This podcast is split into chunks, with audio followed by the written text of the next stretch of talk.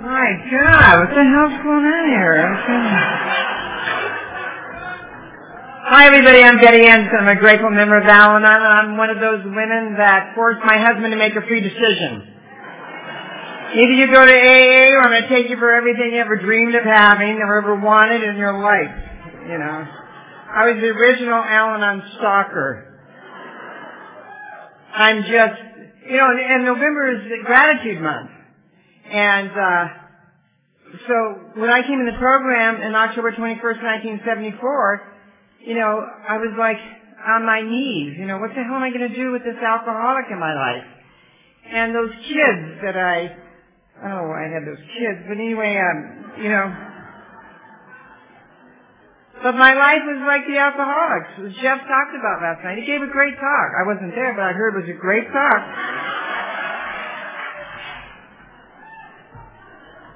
He knows we love him in a very special way. I really want to thank all the alcoholics that are here. I really do. If it wasn't for Alcoholics Anonymous, Bill Wilson and Dr. Bob and the founders of Alcoholics Anonymous, and Lois having a big pissed off resentment toward him, there wouldn't be any Al-Anon, let me tell you. She loved an alcoholic, you know, just like we do that are here in this room today. You know, alcoholism really affects our lives, but the fact of it is, is that we have a spiritual program based throughout the world, 207 countries, and, and today based here in Hawaii. Can you believe this? Can you really believe this? It's like Lois Wilson said, you know, the New Orleans International, when they were, when she was introduced and she was walking down in the Superdome in that huge aisle and everybody was on their feet pounding and clapping and carrying on for 20 minutes. Our hands were raw. And then she got up there and they put that little, you know, step stool for her and you know she was in her 90s, and and I remember getting up there, and and uh, we were just all so excited, and and uh, she got up there, and and she finally got everybody to sit down, and she was very hunched over with osteoporosis, and she said, "How can anyone deny there's a higher power?" And that's what we're doing here today. How can anyone deny? Throughout the world last night at the countdown or count around or whatever you guys did. But anyway, um, where in the hell are you from? But, but I want to share something with you is that the gratitude I have for Alcoholics Anonymous and for Kathy and, uh, you know, and her committee and for being able to, uh, pay for us to be here. And, uh, my gratitude toward Alcoholics Anonymous and this convention. And I know that it's, you know, it's tough for Al-Anon. It's tough to be able to, you know, pay the registration, do the Al-Anon. It's tough for AA, especially in, in and uh, you know the recession and what what's going on. But there's always what AA and Al-Anon and Alateen tells us. You know, there's always well what they say, and really it Bill sees it. It says alcoholics have a greater earning capacity than most people. So I told Bob, bye, my Bob. But uh, I really want to thank Kathy. I want to thank the AA committee. But I really want to thank a couple women that have been in my life for a number of years. And that's Judy and Carolyn. This is your Oprah and Gayle of Hawaii. I'll tell you, these two are like the Bobbsey twins. I swear to God. Thank you, thank you, thank you. Thank you for always being here for the Hawaii Convention. Always, and their committee of, of the people that are here in, in this convention of the Al-Anon that really, you know, supports us. And I really, and you know, it's really interesting to come here and to meet Tom, our our delegate named from Hawaii, and his wife, who's, I mean, She's a real alcoholic.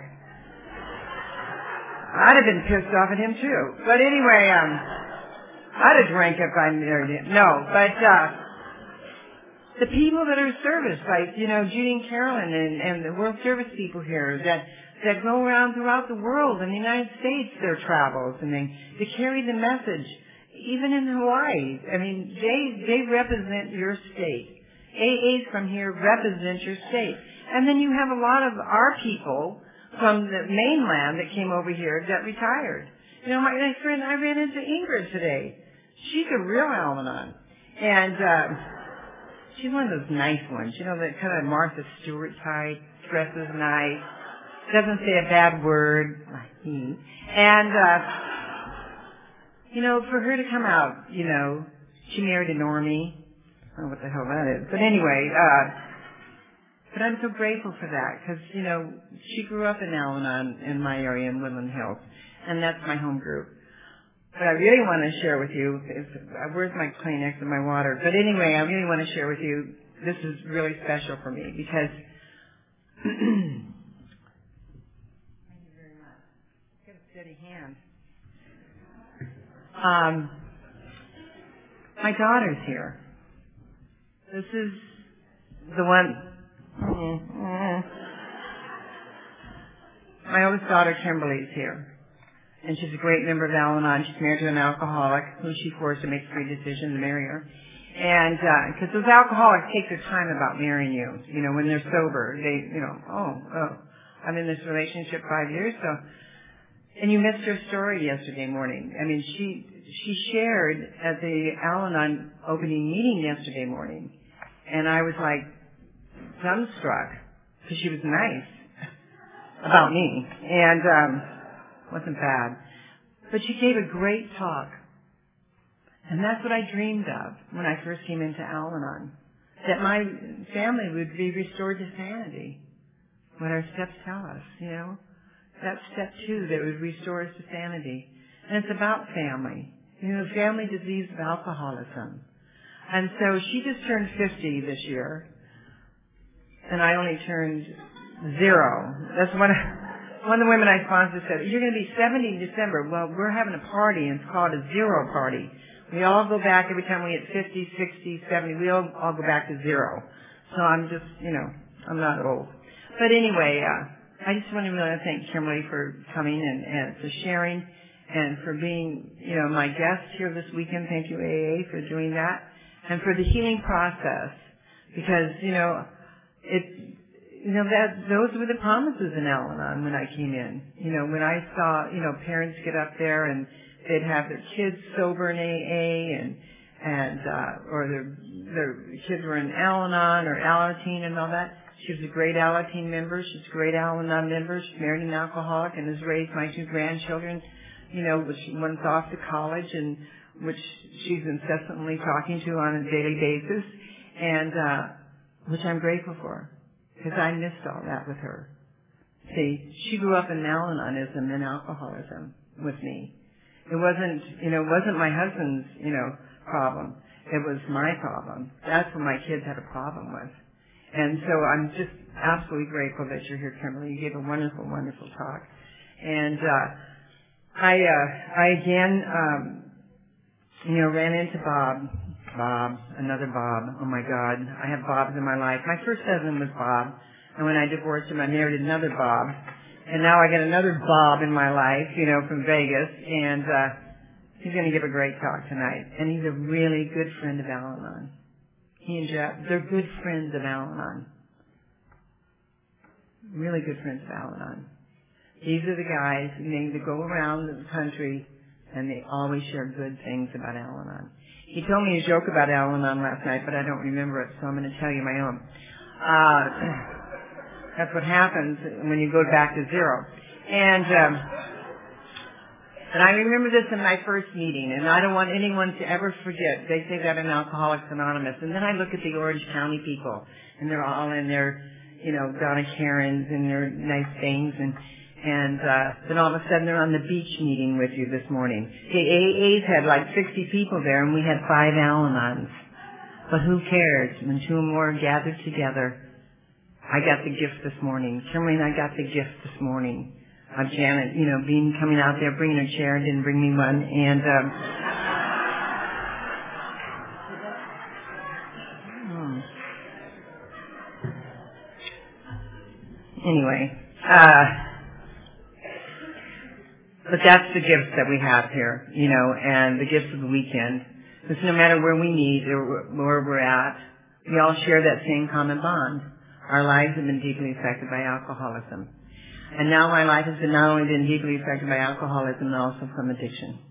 Uh, with my daughter, the addict and the alcoholic, and I'll share a little bit about that with you uh, uh, as we go down the road here. I was born in a family, you know, from Wisconsin, uh, in Chicago. I was born in Chicago, but I went through that life. You know, my father's an alcoholic, and uh, he's 90 years old, and he's still he's still an alcoholic you know, who never sought recovery, doesn't believe in a higher power. And, you know, I always hear in, in A and Al-Anon, you die like you live, and you, and you die from it's insanity, sobriety, or death. And my father might be sober and things, but he's dying a spiritual death. And that, you know, that being part of that, being part of the 12 steps and the 12 traditions, and now the concepts and Al-Anon that I practice within my family. And, you know, that is a healing force for good for me. For me, to be able to, to have those steps in my personal life and those traditions in my personal life. Because when you heard Kimberly share yesterday morning, she shared what her, her, like Chuck Chamberlain wrote that book, A New Pair of Glasses, and him and Elsa were such wonderful A and Al-Anon members, but he wrote that new pair of glasses, and when I heard my daughter share yesterday morning, I again saw through her eyes and through her, her voice, you know, which you allow here, which you allow us to have a voice and to be able to share our experience, strength, and hope with you. But I saw through her eyes, and I really prayed about it this morning because I thought I'm going to try to have a, a, a meaningful conversation with Kimberly about what I did to her, you know, how I damaged her, or you know, broken her, or beat the shit out of her, or whatever, you know. But uh, you know, I was able to have a conversation with her. Hmm. Not only about the past, but also in the our behaviors in the present and how we heal that through Al-Anon. And it just takes time. It takes time. And it takes the actions that we that we take in here. We were at a meeting yesterday and we heard this uh one of the people that shared in the Al-Anon meeting, she shared about uh minding your own business and she said, Yeah, you need to have a business and then you need to mind that business. Who said that? She I don't know if she's here or not, but it was we like that quote. But anyway, I was in this alcoholic family, and uh, it, you know, hey, I just thought that was kind of normal. Except, you know, when the guns would go off, and my mother would be, you know, crazy and whatever. Anyway, I lost my mother when I was uh, six years old. She was driving home from work, and she was pregnant with twin boys, and uh, um, she wanted to rush home and to make dinner for, you know, for me. And we lived in a little trailer park across from O'Hare. Uh, when it was an Air Force base, my father was in the service, retired from the service, and, uh, you know, I had to give him, you know, uh, that credit, you know, for him not only serving our country, being a patriot, you know, but uh, again, I looked through that not only through the steps and through the traditions with my father. But anyway, um, she didn't come home that night, and and uh, that started, you know, I think my Al-Anon, I think that started my Al-Anonism. That started for me you know, that that disease of alcoholism, how it gripped me and, and held me in anger and resentment, and how it affected my life.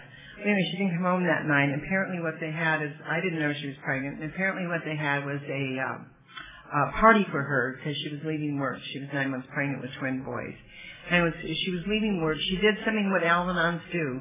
And of course, my mother never knew about Al-Anon then. But uh, what she did is that there was a lady after the party that said, "Would you drop me off at this train station that my mother would normally not, not go to?" And my mother, I found out many years later, did not really like this person. So I understand our literature, which is written by all of us, you know, by Al-Anons, and AA writes their own literature also, which I'm so grateful for, comes to prove literature. And that, uh, my mother again, you know, did something for somebody else that she really didn't want to, and not realizing that was going to be her demise. And that's what I tried to do for the alcoholic. I tried to do for him what the, he should have been doing for himself. I tried to do the same thing with my daughter, even within the program, that she should have been doing for herself. But anyway, uh, my mother didn't come home that night, and uh, I was thrown into fear. And what happened is that she dropped this lady off at the train station, and with her, you know, rushing home to make dinner for my father, hopefully that he wouldn't go out to the bar that night, she went across the train tracks and another train hit her, and uh, the car was thrown up against a telephone pole, and she was propelled out of the front window, and uh, nine months pregnant, ended up over the exit door. And they, she was killed instantly, and so were my twin brothers. And but that was a secret in our family. No one ever told me that until I was uh in my twenties. They shared that with me. And uh but anyway, so that had a very pivotal effect in my life. It had a very spiritual effect in my life because I stopped believing in a higher power. I stopped praying, you know, Because I used to always pray, you know, please bring my dad home sober or, you know, not drinking and not hitting my mother or, you know, whatever. And all those things, you know, in that little trailer park, you know, was to set me up. It set me up and in a position to be spiritually ready for you as the, alcoholics talk about that, to that desperation. We have that desperation also. We have that physical, mental, and spiritual illness also. We have that big hole inside of ourselves that we try to fill, you know, and I tried to fill it with everything that I possibly could. Nothing worked. I used to say I drank with him, around him, and over him, and under him. And uh, that's part of my fifth step. But anyway, uh, so that changed my life. And so when I came into Al-Anon, you know, a number of years later, you know, I went through my first husband. I went through that marriage. My father, we moved out to California. He got transferred to Sacramento. Um, I uh, moved to Reno. I got a job in Reno in an advertising agency. I met my husband in Sacramento, my uh, Kimberly's father, and uh, his drinking didn't bother me, you know. And uh, but you know something else, and Kimberly told me that today. She goes, "There was always something about you, Mom." Yeah, right. but there was always something about you that you just wanted something else. You wanted something more for yourself. And I thought, that's kind of an alcoholic personality. And that's true, because when we first came into Al-Anon and AA, when I first thought to make that free decision, they'd always say, oh, how long have you been sober? I went, I, I've been sober all my life, 10, you know. And, uh, but she said there was always something. Because, you know, I heard yesterday morning when she talked about, she, you know, I thought that she thought I didn't love her. I loved her. She was my first child. I loved her so much. But there was something about me that nobody could fix. There was always, there was something about me that nobody can fix. And the only thing that, that fixed me was here, to be with you, to be with my people, to be with Al-Anon, to have a sponsor, mm. And, uh, you know, to do the steps and, and all that. But, but, you know, the crisis before that, you know, I went through that marriage. We moved to Seattle out of Reno. Um, you know, it was I, was I was insane. I love step two, that a God of, you know, can restore us to sanity. I can remember Duffy, you know, God bless his soul, but I remember Duffy used to always talk about, um, uh, looking up words in the dictionary. And boy, I caught that. You know, from every speaker that I heard, I would catch a clue, you know, to find out how deep this spiritual program was. And I remember looking it up in the dictionary, insanity means just to be restored to sane thinking. But I was insane.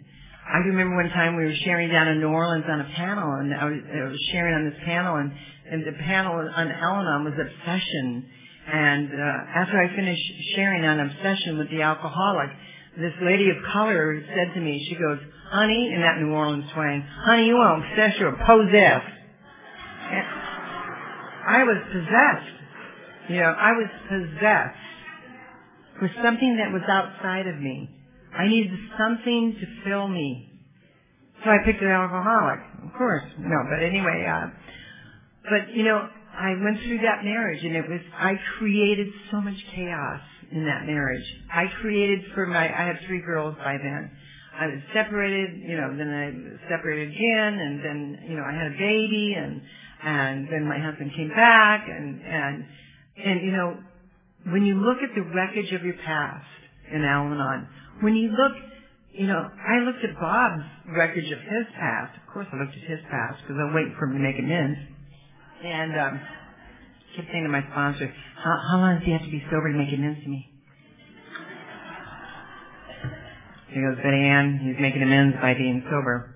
So, uh, but I continued. Three years. Okay, when does he make amends to me? You know, she goes, oh, maybe about five years. And he's making more, you know, amends, you know. When else is going to happen? What else is going to happen? And she goes, well, have you made amends to him? I said, yes. I do the laundry. His laundry. I pick it up. She goes, what about the spiritual amends, you know? You guys go to meetings together, you know, you participate in, in you know, the AA functions, you guys, you know, da da da da. But anyway, And that's what Al-Anon's about, and that's what Alcoholics Anonymous is about. You know, they said in the, you know, in 2000, in the turn of the century, it said the greatest 12-step movement, I mean, the greatest spiritual movement of the 20th century is is the 12-step programs. The greatest movement of the 20th century is the 12-step programs for alcoholics and for Al-Anons and for our families, for our kids. But anyway, um, I went through that marriage and I and it was humiliating. There was a lot of wreckage of my past, you know, and then two weeks before Christmas, my kids were in school and they were little and uh I just I came home from work and I was working as a cocktail waitress and I was humiliated by that. I started a clown business, you know, in the entertainment business. I wanted to be something that I really wasn't. And like Kimberly said, I just was never present. You know, I was never present within myself. And that's what I believe the 11th step is about, is to be present within yourself so that you can carry the message. All Lois and Anne wanted us to do was to carry the message, to help others you know. But we had to help ourselves first. We had to accept the powerlessness. We had to accept our lives were unmanageable. But I, you know, I made my life unmanageable for five years, you know, and then until I met the next Bob. But uh, but I did things to my children and to my little kids, you know, that because of the grace of God and because of the program, I was able to make amends to them. But, you know, there's that living amends also that they talk about. They talk about, you know, the spiritual amends, the living amends, and, you know, because I got it all backwards, you know, when I came into the program. I got things a little backwards. I thought, well, if you buy them a car, if you do this, you do that, that will assuage your guilt. And that's what Al-Anons have is, you know, they have guilt. They have guilt about it. It's really difficult for an Al-Anon to look at her part in it. You know, to really look at her part and you know, in the responsibility. And that's why our One Day at a Time, the best piece of literature that Al-Anon has, which was written, you know, 50 something years ago, that piece of literature I carry with me all the time because the first thing I heard in one of my first meetings, and I wrote it down, I wrote down this quote from this lady that I really didn't like. I love you in a special way. And, uh, but I, but I wrote it. It says, we the unwilling led by the unqualified, have been doing the unbelievable for so long, we now attempt the impossible with nothing. So true. I attempted the impossible with nothing. And I was so unwilling. I was so unwilling because I had no mentors. I had, you know, my father remarried. I had five sisters and brothers. They were living in Sacramento. My father retired there and things were trouble. You know, there was a lot of trouble. And I, you know, I was very confused and I was very self-reliant. And, you know, it says in our literature and, and also in the A literature, self-reliance is as good as it got, but it eventually fails us. And see, I read the big book of Alcoholics Anonymous when I came into the program. And I read it and then, you know, to find out about the disease of alcoholism. I don't do big book studies. I don't do anything like that. I read the big book because I know what alcoholism is. And alcoholism, you know, that I have no power over that, but that they have power over that, and they have choices, and I have choices, and they also remain true. It says in Al-Anon literature that, you know, by our change of attitude will be a boundless help for the alcoholic to seek sobriety. So when I met Bob, I really changed my attitude. I was great. I was really great. I was working a cocktail waitress job in Reno. I went back to Reno, took my kids back, then took my kids to my ex-husband. They were back there, and you know, I was just, I was on the downhill slippery slide. Let me tell you, I was on a spiritual slippery slide, and uh, so I remember this one night when Bob walked into the bar and I was working late and I was working two jobs and I had this, you know, I was pitching this. uh the television station for a deal and uh they weren't buying it and so here I was as cocktail waitress and I was just I was just absolutely self defeated. And and Al Anon, you know, we have the three S's. You know, we need someone to love, something to do and something to look forward to. And that's what I tell people in Al Anon. Have those three S's. Because that self-defeatism, you know, everything about self, you know, is what we do to harm ourselves. And you know, now that, you know, the cliche is too is that, You know, self-esteem is built by esteem, doing esteemable actions. Self-worth is being worthy of the program, you know, of having worth in the program. Like sitting out in that booth, you know, for Al-Anon or for AA, you know, for 12 to 3 yesterday, you know, being of service, whatever. I feel good about myself when I do things like that. But anyway, um, and I do a lot of really good things. But, uh, uh, because I felt absolutely desperate. So when I met Bob, he came into the bar. You know, he had on a Brooks Brothers suit, smoked a cigar, had a big roll of money, like that. And I was in in Reno, and uh, and this it was like a piano bar, like a Billy Joel place. Anyway, he comes in and he he's a real alcoholic. My husband is. If you ever heard his story, he's a real alcoholic.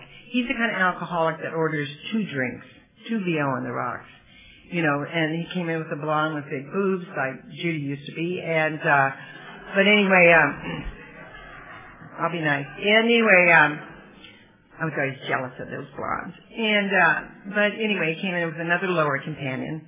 I heard that in AA right away. I can remember in the AA open speaker meeting, somebody talked about lower companions. I went, yeah, yeah, that's what they are. They're lower companions. No judgment. And, um, so, uh, you know, I thought, you know, so I served him drinks, and she kept taking his money. Well, she's an alcoholic too, but anyway, she kept taking my tip, you know, and he was leaving a lot of big tips. I thought this was great, you know.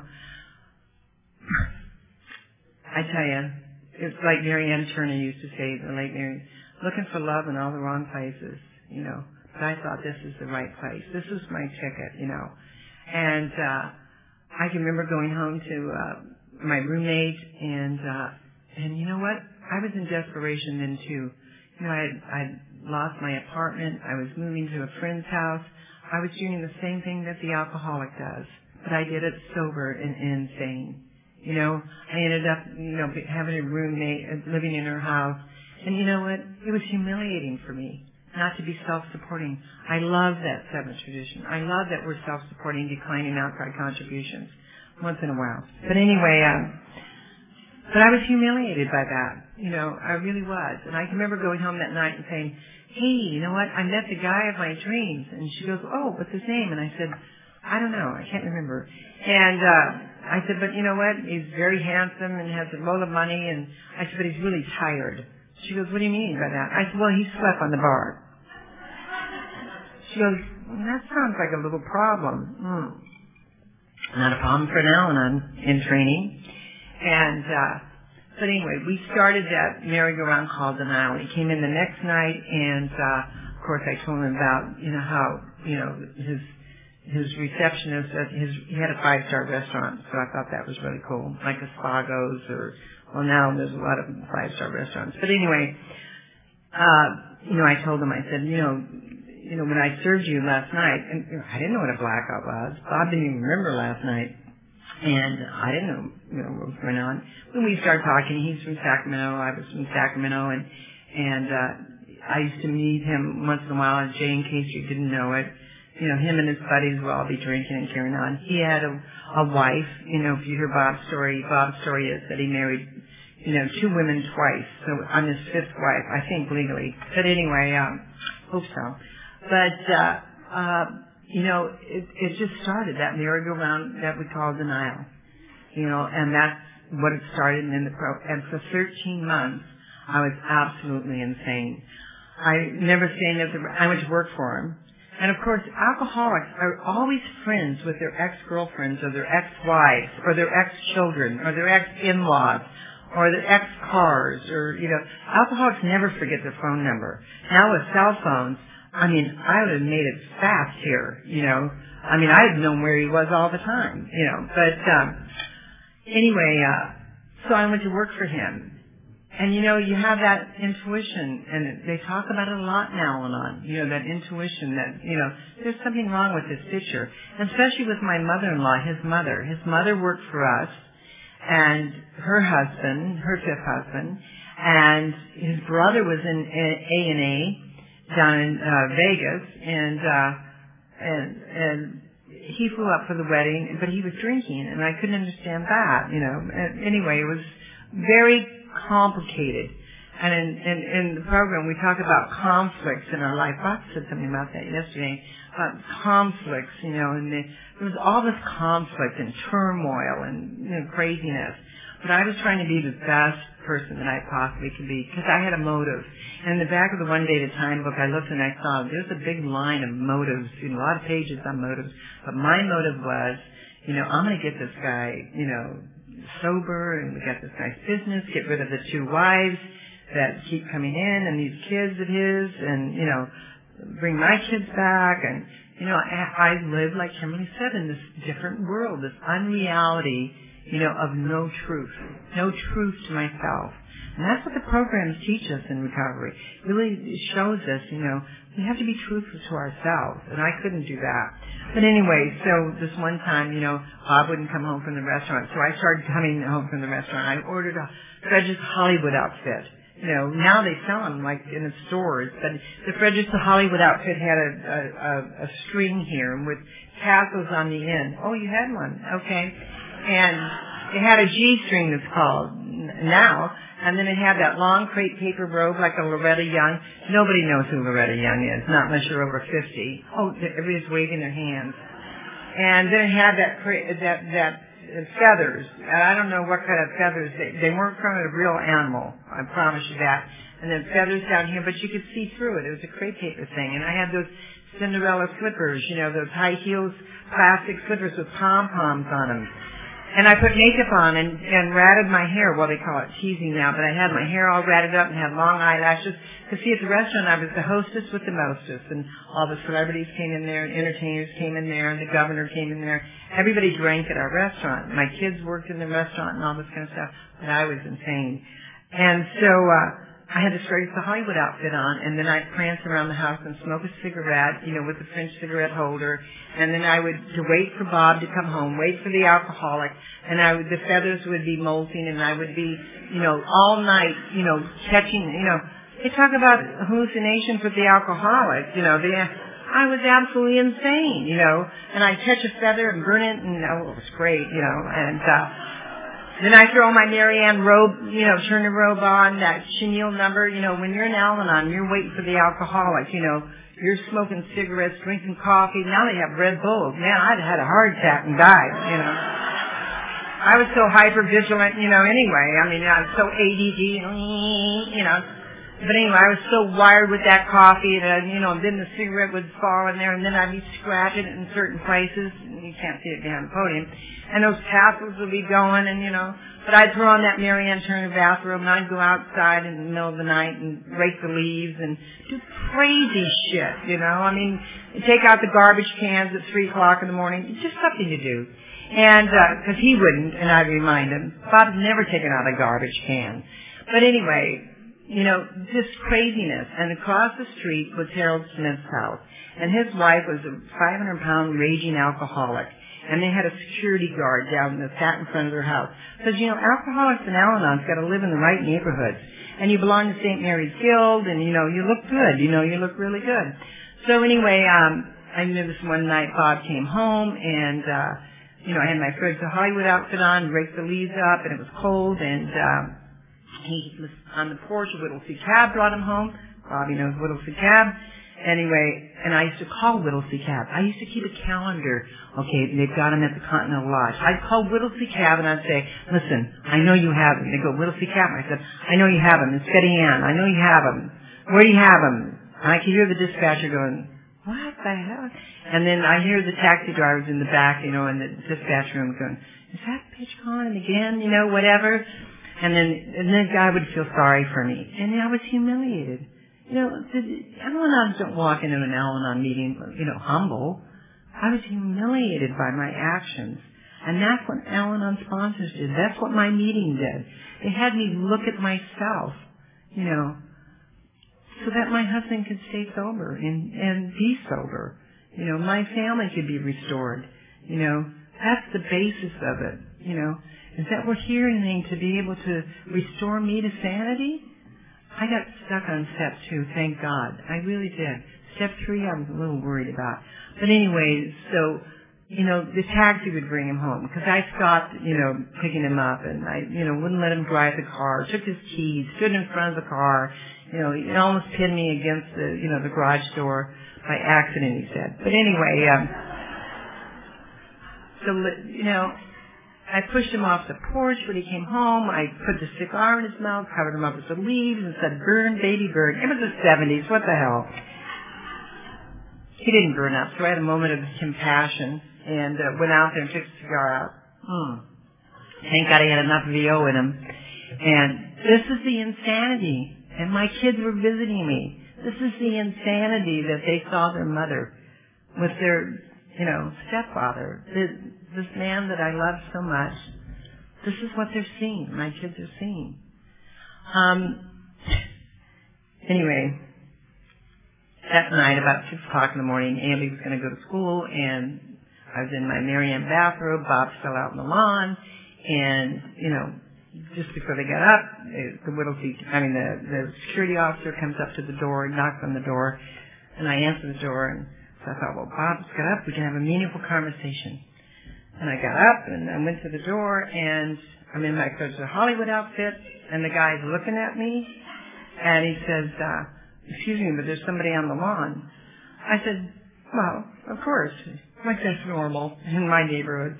And I said, you know, he goes, well, you know, he's on the lawn. And I said, look, go on, go back to your little car. And see, now Elena talks about in her opening about being arrogant, self-righteous. You know, get back in your little car. Here I'm pissed off the security guy because he's calling me on it. And he walked off and he said something that was, that what I heard is that she's really sick. I thought he said, oh, that Bob was really sick being on the lawn, covered up with leaves. You know, not me, but him. That morning, uh, of course, Ambi got up and I was smoking a cigarette. She made her cereal, walked out to go to her little school, and the leaves moved. And Ambi turned around and looked at me in the eyes of children. And she looked at me with that look, like, what the heck are you doing, Mom? And she was so humiliated and embarrassed and met her little friend Leslie Conklin and they walked off and that was the morning that I made a decision. Because there had been many nights, many times that I would do that, you know, to go look for Bob, go to the blackout bar at Harrah's, drag him out of the bar, and up the stairs, you know, I'd have clothes on, and drag him up the stairs and, what the hell are you doing down in the blackout bar? And it wouldn't be Bob. You know, well, you know, who are you? And, you know, that guy could have been part of my fifth step too. But anyway, um, but that humiliation, again, there was something missing. And I remember going into the bathroom and I kept thinking of my brother-in-law and, and my sister-in-law, you need to go to Al-Anon. You're really sick. No, I'm not sick. You know, there's nothing wrong with me. But that morning I knew in desperation I needed to call Al-Anon. And Bob had been out all night long and uh, of course he didn't want to come home. But I but I didn't go that night. I wasn't that desperate. It had to be the next week. And the next week and then I left the restaurant, left him down there drunk. But I had a I had a new awakening that I didn't know that was happening to me. And when I left the, the restaurant, I went home to take the babysitter home, left my little girl there with the dogs. I remember driving, you know, on uh in fact, in California Avenue, and I stopped at California Avenue, Mount Rose. I'll never forget it. And stopped at a stoplight, and it was 1.30 in the morning, and the light wouldn't change. And when the light wouldn't change, I just went through it. You know, I'm from Reno. I have this big restaurant, you know. That arrogancy again. And a cop came around and pulled me over. And I got out of the car, and I called him a bad name. Al-Anon's go to jail, too. Fast. You know, you call him the name in the 70s, which, you know, it starts with FP. But anyway, um, you know, and don't you know who I am? You know, and uh, I'm going to have your job. I wasn't drunk. I was insane. And they took me down and put me in a padded cell. And the fear came into me. My kid's home alone. You know, you get one phone call, then. And, you know, that phone call was to Bob at the restaurant. And I finally got the waiter to get Bob. And you know what Bob said to me, and this is what I tell Al-Anon, and it says in the big book of Alcoholics Anonymous in chapter 5, A, B, and C, no human power could relieve us of our alcoholism. Only see God could and would have thought. So I took that, you know, when I got into the program. And I believed that. This human power was trying, and he came to the phone and I said, Bob, you've got to help me. You've got to really help me. And he goes, where are you? And I said, I'm, I'm in jail. And they're going to throw me in a padded cell. He goes, you know what, Betty? You always figure everything else out. Figure this out. And he hung up the phone. You know what's the best thing he ever did for me? Because when my daughter called me from jail and called me collect a number of years ago, Mommy, Mommy, please help me. Please help me, Mommy. And I didn't have to hang up the phone. I could accept the collect call because my sponsor told me I could do that once. And I accepted that collect call and I can remember telling Amy, I love you so much, Amy, but you need to call somebody in Alcoholics Anonymous. I cannot help you. It was the toughest thing I ever did. Toughest thing I ever did. But that night, you know, they threw me in the in the in the drunk tank and padded cell. They didn't know what the hell to do with me. But I made a decision to call Al-Anon the next morning, and I did call Al-Anon. And I'm so grateful for Mickey B that answered the phone and talked to me for two hours. And she's the one thing that told me. She goes, you know, Betty Ann, you got to kick them when they're down. And Al-Anon telling you that? They don't do that anymore. That's not politically correct. It's abuse. You know, and the Al-Anon goes to jail then. Uh, but anyway, she goes, you know what? You, you, you know, his only hope is Alcoholics Anonymous. You know, and uh, so I got ready for that. I got ready for that and had the courage. I mean, after I talked to her, thank God for our answering service. Thank God that Al-Anon's answered the answering service. Thank God it's not, well, just push button number two if he's a real alcoholic. Push number three and then if it's SA or BA or pick your nose A, you know. But anyway, um, so when Bob came home that morning, Bob can say this in his talk. He said he knew something was different about about me. And he did. He, I took him to Alcoholics Anonymous. I drove him. And uh, I took him to Alcoholics Anonymous, and we went to that Sunday night VA hospital meeting where the Thorazine shuffle was going on. But you know what? Yeah, you've been there. And, uh, you know, but again, I separated myself. I'm not like those people. But I wanted what you had. I wanted what those AAs were talking about. And then I met those Al-Anon. They had men there. Al-Anon men. Ew, that's weird. And uh, they had alcoholic wives, you know. But something happened to me at that first AA meeting. But the biggest thing that happened to me was that Monday night Al-Anon meeting in Reno. I walked into that room and I made sure Bob went in the back room to the AA room where they had coffee cups, and uh, which we had to wash. I loved it. I loved it. And uh, but something happened to me in my Al-Anon meeting, and I hear that I hear that out of Al-Anon all over the world. Something happened. And a lot of Al-Anons tell me they said, you know, I don't remember my first meeting. I remember everything. I'm an Al-Anon remembers everything. You know, I wrote it down. But anyway, uh, something happened to me at that meeting when they held hands and they said the Lord's Prayer. And they asked for newcomers to share. And they asked me, would you like to share? And boy, I did. I told them about Bob. All about Bob. And Bob Zons and Bob, eh, later on in life, all the Bobs. Bob Mormon, I told everybody, everything about Bob. But you know, there was the grace of that program. I knew that night that I was going to be okay. And that first year that we were in the program, we had our son JR, who today lives in Detroit, Michigan, and today is separated from his wife who has a who is a problem drinker. Is a problem drinker. And he takes care of his children because of Alateen and because of us being an Alcoholics Anonymous and Al-Anon all these years. My my son had a had a had a you know was able to carry the message. We were able to carry the message to my son by detachment, by allowing my son the dignity to to call somebody else, not his mom, to say to my son, "I understand. Been there, done that. JR, you got to call an Al-Anon guy, a guy that's been through it, that's got kids. And I said, otherwise, I'm never to send you a cent again. and um, that's kind of motivating. And um, plus, my daughter won't let me. But anyway, uh, my son did. But that first year, the AAs gave us baby showers and the Al-Anons gave us baby showers. The Al-Anon's knitted little blankets thing for me, which I was able to give to my son, his baby blanket from Al-Anon's that crocheted those in meetings, which we used to really bitch about. And they, and you know, he was able to give it to his son. See, the traditions work in a spiritual manner for our families. Spiritually, it's worked for our families.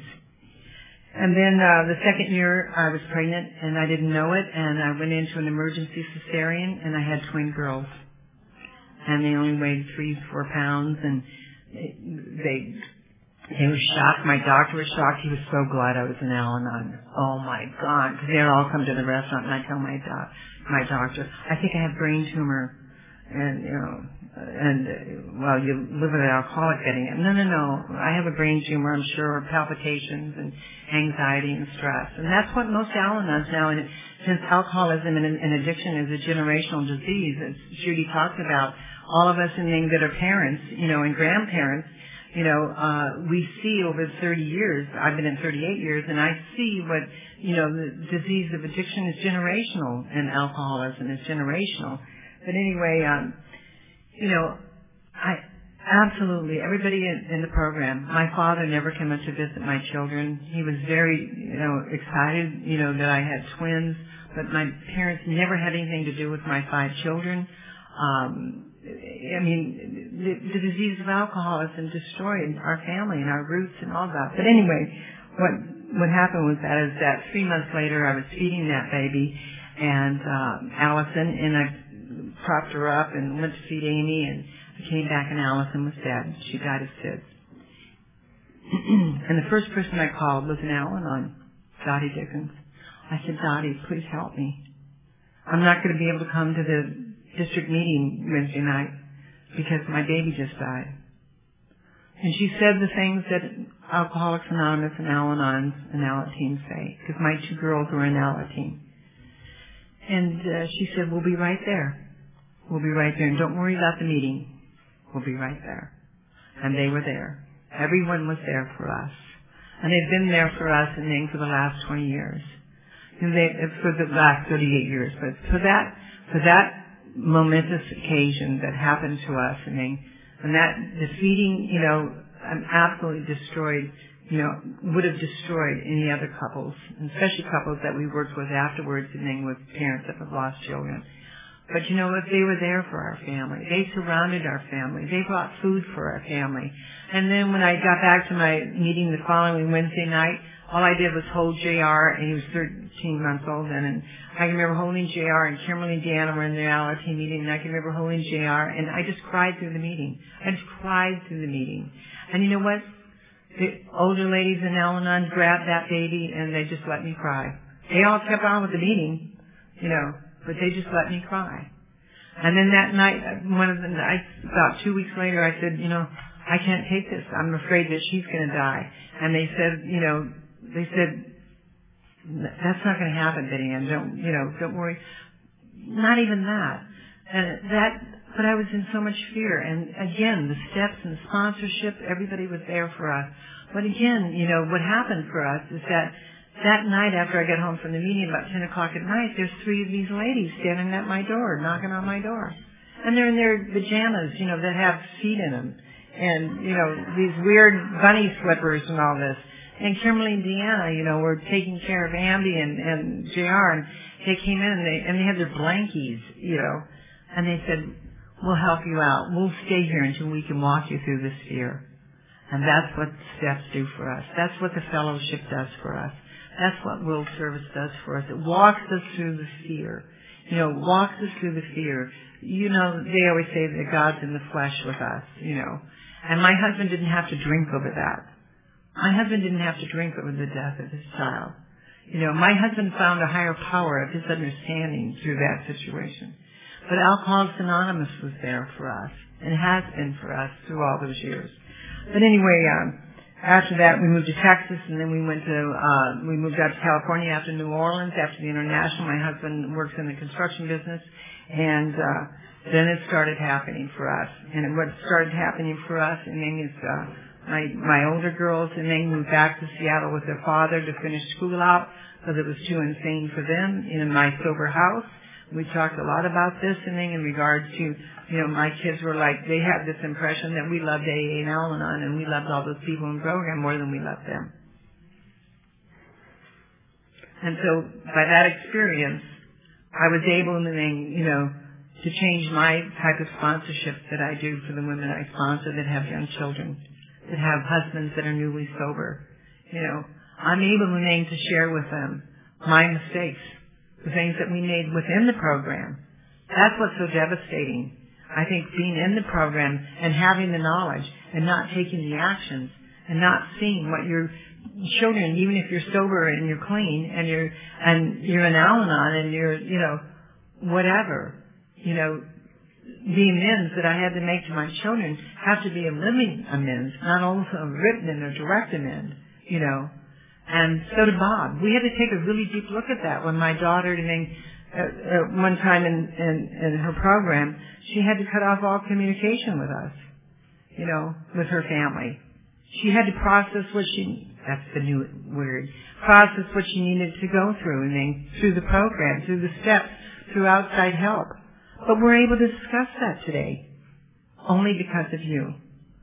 And also, you know, when Amy started, you know, when Amy started, she started her road to destruction.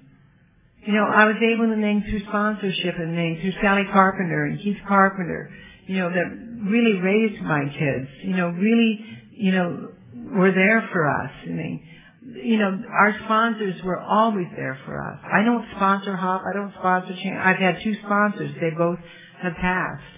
You know, I've had the grace and Ning to walk them through their deaths and, and to be part of that process of death. And, you know, like, pa, uh, what's her face was telling me, you know, we, we talking about making up all the, you know, the medical stuff and all that. Who just lost her husband. God bless her. Lost her husband. You know, Kay Brewster lost her husband this year. Lil, you know, people have lost their husbands. You're able to show us how to, normal people don't know how to handle that kind of stuff. Well, some normal people do. But, uh, but, we have a spiritual solution for that, a spiritual walking through that. But then I saw Amy, and I saw what Amy had to go through, you know, what she went through, and there was something that I thought that Bob and I were missing in regards to, you know, there's a lot of guilt involved in that. You know, why is our daughter, you know, why is our daughter? Why is she affected by this disease of addiction? Why is she affected by these men in her life? you know, when she was sober and going to Alcoholics Anonymous in the Pacific Group, she did very, very well. Kimberly was saying yesterday how talented she was. And how, you know, I mean, what a wonderful young woman that she is. But you know what? There's something about addiction that we can't stop. It's like that powerful train, you know, that, you know, we gotta get out of the way. And that's one of the greatest gifts that I learned. That's why we started the Parent Al-Anon Parent Focus meetings. Because at nine months old, I had to take her son away from her you know, then she got sober again and he went to live with her.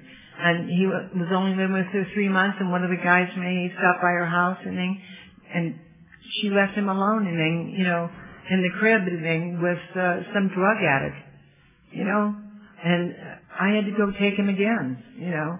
And then at three years old, he went to live with his father for nine months. And he lived with his father who was a sober member of Alcoholics Anonymous. That's no guarantee, you know. He's a great guy. But you know what?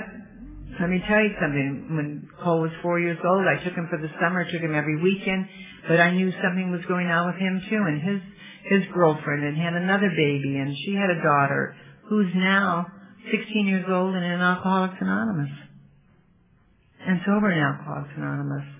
Who would have known at nine years old? But anyway, um, um, we were baffled cunning, powerful, and baffling. That's the disease of alcoholism. And as Al-Anon mothers and Al-Anon, you know, grandparents, you know, we knew that we had to take, do something. And so that summer evening, I took Cole for the whole summer. And, uh, I left him with my daughter, uh, for a couple of weeks and I went up to Wyoming to see my son and watch the alcoholism going on there and that, it was horrible, horrendous. Anyway, I came back and, uh, picked him up and I, I took him back to meet Ted. We always meet in the valley, and Ted drove in, and you know, he was his eyes were pierced, and and he was sweating profusely. Big guy, big guy. And you know, now Al-Anon knows. You don't have to smell it, you know.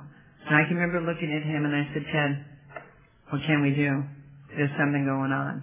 You know, the, all the phone calls, I mean, the cell phones, you know, filled, the mailboxes are filled, and nothing, Mom. Everything's fine, everything's fine. Two days later, he didn't show up, didn't show up. Then his uh, girlfriend calls me. Bob went, after the Wednesday night meeting, went and picked up Cole, and uh, this is on Monday, we traded him. And then on Sunday morning, uh, his best friend called me and says, hey, Ann, I hope you're sitting down. And I said, uh, why? Why do I need to sit down? I was just on way out to go to a sponsor sponsoring workshop. He goes, Betty Ann, he said, uh, they found Ted in his mother's, his mother's house and he died of an overdose. and I watched that little boy running around my living room. And his mother was out there completely loaded and drunk. And I called Helen and I said, would you please help me? I called members of Alcoholics Anonymous, Bob did. Would you please help us? They were over there. And uh, they walked us through that. I had to take that boy away from Amy.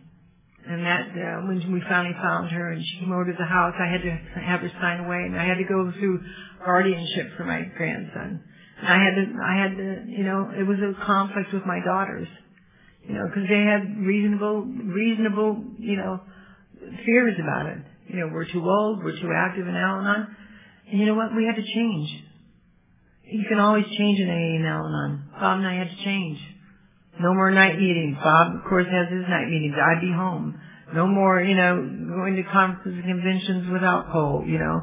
You know, we were offered the ability to change within our program. And what Bob was telling me last night, a little story about making amends. It's always the opportunity to make amends. But it's also gave me the strength because of the Al-Anon focused parent meetings that we started. And now the Division 5 group on Friday night we have 125 people come to that group, maybe 130 people, men and women, in Al-Anon. And we have preteen, babysitting, Alateen.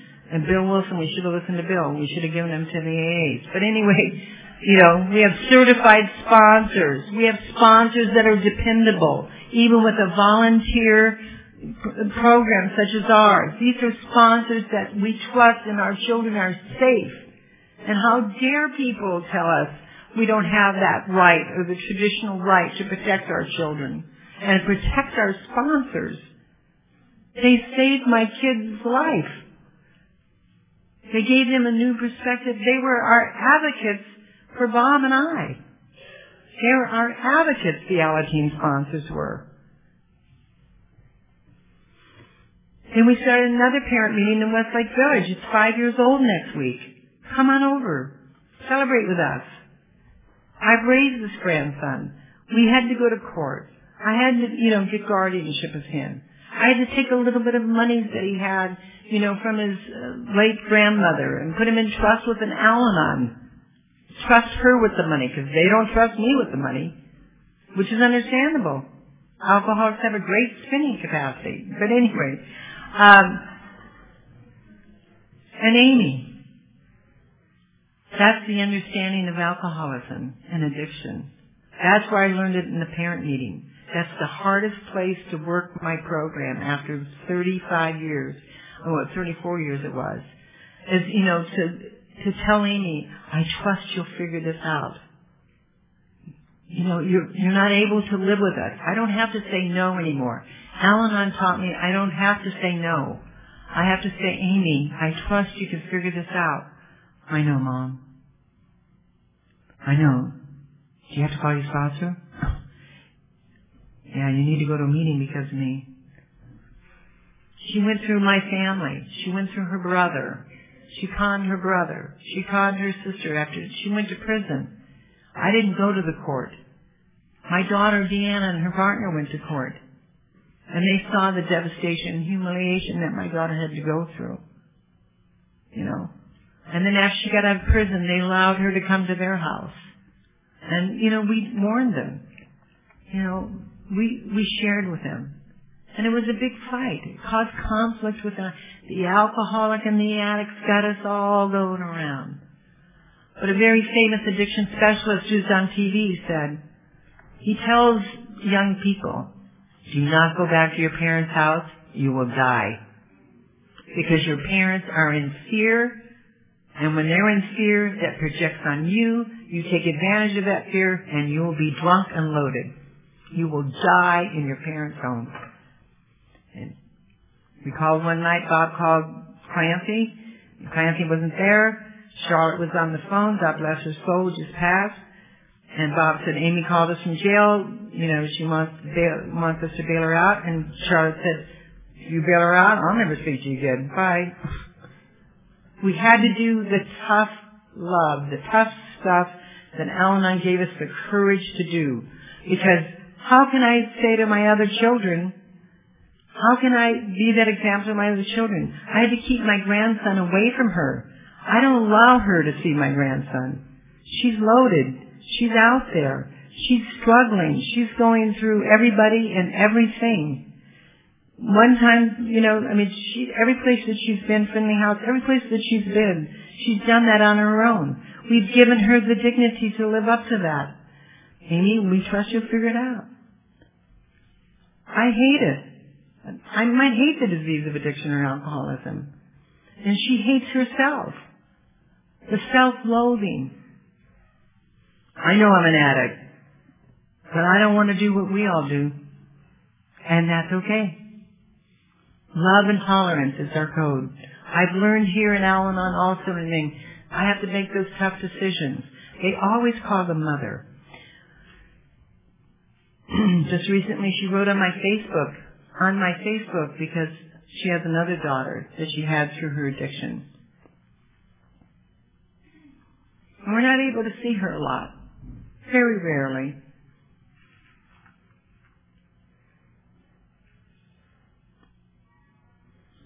But it says in our literature there is no situation unbearable, no situation so difficult, no unhappiness to be lessened. But I remember those calls, and I remember going to the jail, and I have to remember that. I have to remember, you know, my daughter is affected by the disease of addiction and alcoholism. I have to remember that, you know, she wants to believe that things will be different for her. You know, she wants to be cleaned up. She doesn't, she loves us. She loves her family. But she went through, you know, my daughter and her husband. She tried her best. They gave her so much love and compassion. But she burned them out too. But that's what she has to do. That's the understanding at the parent meetings. That's, you know, what we're trying to get across. Al-Anon is to take care of us spiritually. My daughter talked about that. I got to take care of my, myself spiritually financially, self-supportingly. I have to do for, you know, for my family. My husband has to do that too. My husband, you know, the main key is not only Alcoholics Anonymous, but going to the open Al-Anon meetings, me going to the open AA speaker meetings, me participating with you in this privilege of doing this. But also maintaining the fact is that for Amy, where are our children? My grandson, I got to tell you a little bit about that and I'm to close because my grandson, we took him out of public school when he was in the second grade because we knew that without a spiritual program, our sponsors told us he needs to be in a smaller school, a school of faith, not religion. He went to the Boy Scouts on Wednesday nights. And they were going to have a trip. He'd been in Boy Scouts for about a year. And I asked him, I said, Cole, you know, they're going on this rafting trip and this, you know. And I said to Cole, because I see how the hurt of addiction, his mother, and losing his father, what it's done to him. But you've given me the words, you've given me the compassion and the voice and thing to be able to share with him. I could pray with him every night. He's 15 years old and he's still, we pray together every single night. He prays for all of you. He prays for Clancy. I mean, he prays for my sponsors. He prays for our dead sponsors. I mean, he just, you know, he has it down pat. Because we've done something that we didn't do for those girls. We did something on a consistent, disciplined, spiritual basis through the steps of Al-Anon, Alcoholics Anonymous and Alateen. So, uh, Said, Cole, why don't you want to go on this trip? He goes, Grammy, I don't even want to go back to Boy Scouts. I don't want to get my Eagle Scout. I said, why? What's, what's wrong? He goes, because I don't have a dad. Everybody's got a dad, Mom, Grandma. Everybody's got a dad. I said, well, Poppy offered to go. He says, Granny, Poppy would never make it in that canoe. but Bob was willing. Bob was willing because of Alcoholics Anonymous and of the sponsor. Bob was willing to do whatever he could do for that kid. My husband is 77 years old. His company that he worked for, he worked until he was 75 years old. And he worked in, it, that company went down from 300 people to three. And he started his own little business of the, the walk-in bathtub so we could support this kid. You know, and, and what he did is that business was down, you know. My husband told me that he had an interview yesterday as a project engineer that is way below what he does.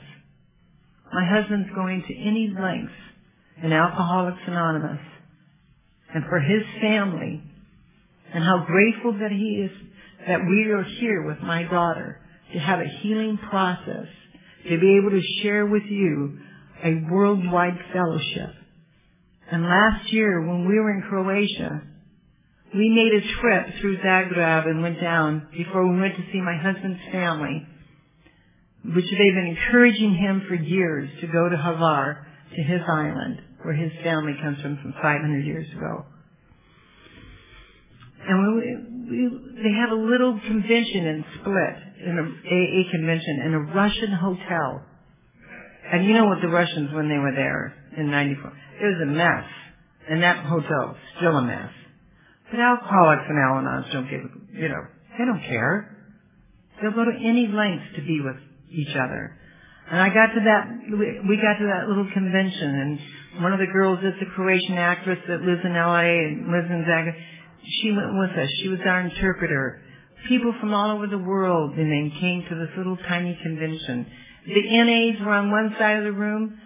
I mean, those addicts are nuts. But anyway, they are so much fun. And the A's were over here and the A's love those NAs, and the NAs love those A's, and, you know, and then there's the Al-Anons, and they come in their little skirts and dresses, and, you know, not their jeans, you know, they come in and, and they don't speak the language, they have no literature, except for an Al-Anon and an AA woman member, took the courage to change for them, who are Croatian, and they typed it out in Croatian and put it on paper because they don't they don't have literature. That's why you have to support Alcoholics Anonymous and Al-Anon. In the basket on Friday night when it goes around, I put all my money in there. You know, they say, you know, break break the dollar. What do you mean break the dollar? I haven't put a dollar in a basket for you know 39 years, 38 years, or whatever. You know, I put in lots of money in there. I put lots of money in the babysitting money. You know, I don't have kids in babysitting. You know, I see alcoholics at my husband's Wednesday night Pacific group meeting. You know, their rents have been raised and they're putting money in there. But Al-Anons, what do we do? You know, I t- that's my tithing or whatever to carry that message. Because when you're sitting in a meeting in Croatia of 15 Al-Anons and then and they're speaking their language and you have an interpreter, Ennis was telling us what they were saying. And then they asked me, they said, did you know Lois Wilson? Yes, I knew Lois Wilson very well. And if it wasn't for Lois walking out on that patio that night, having that resentment at the night they were getting kicked out of their house, you know, her father's house, her home in New York, and walking out there and looking out on, on the street as Lois told us, you know, it's been documented. She looked out on the street. She was so mad they were in there in AA having a good time and drinking coffee and talking, and she's out there having all this resentment. And she's thinking, oh my God, you know, I'm losing our home, my family home, and working at and whatever. And she looked out and saw cars on her street. And that's the miracle of Al-Anon. She saw the car on the street, and she saw a lady on the passenger side. And she walked down there and she knocked on that window and Anne Bingham rolled down that window, the other co-founder of Al-Anon who wrote our first piece of literature. And I had the privilege of the last few years of Anne Bingham's life. She retired to her, her, her daughter's uh, place in Santa Paula and we were able to take her to meetings. And she told us all the stories about Will, Bill Wilson never zipping up his zipper and, uh, and coming down the stairs, and you know, I mean, all this wonderful, and then playing the violin, and you know, I mean, it's just wonderful, wonderful history that we have. We are six degrees away now, maybe less than that. You know, but that wonderful woman, you know, saying to Bob, "Would you like to have some tea?" when we were at the house the first time. Bob, you know, never drank tea. Oh, you know, uh, sure. And she goes in the kitchen, she turns around, she goes, aren't you an alcoholic? He goes, Bob goes, yes. She goes, you drink tea? He goes, no, I really drink coffee. She goes to, what's her name, the pearl. She goes, put on the coffee pot. That coffee pot that's still there in the house. What a privilege that we have. What a privilege that we are in the in the 20th century as the greatest spiritual movement. I don't know what's going to happen for Amy. I know that God, God's got her back. I know that when she went on Facebook this last week, Mommy, I'd love to come home and see Cole's birthday this Tuesday. And I had to write her back and say, I love you so much, Amy, but it's not a good time. I love all of you, and I want to leave you with a prayer that my husband and I put it on my Al-Anon card. And I hope you call me anytime. It's like Bob, Jeff. Anytime you're in California, you know, come to my Al-Anon meeting. You know, come to the, you know, Pacific Group meeting. If you're an alcoholic, my husband would be more than happy to meet you, pick you up, take you to the meeting. But on this card it says, Dear God, help me to accept the seemingly bad as well as the good which is necessary for my growth. Thank you. Thank you so much my husband, the alcoholic, my daughter who's in Al-Anon, my family that has been affected by this terrible disease. Thank you for all the seemingly bad things that turned out to be the biggest blessing in my life. God bless Hawaii.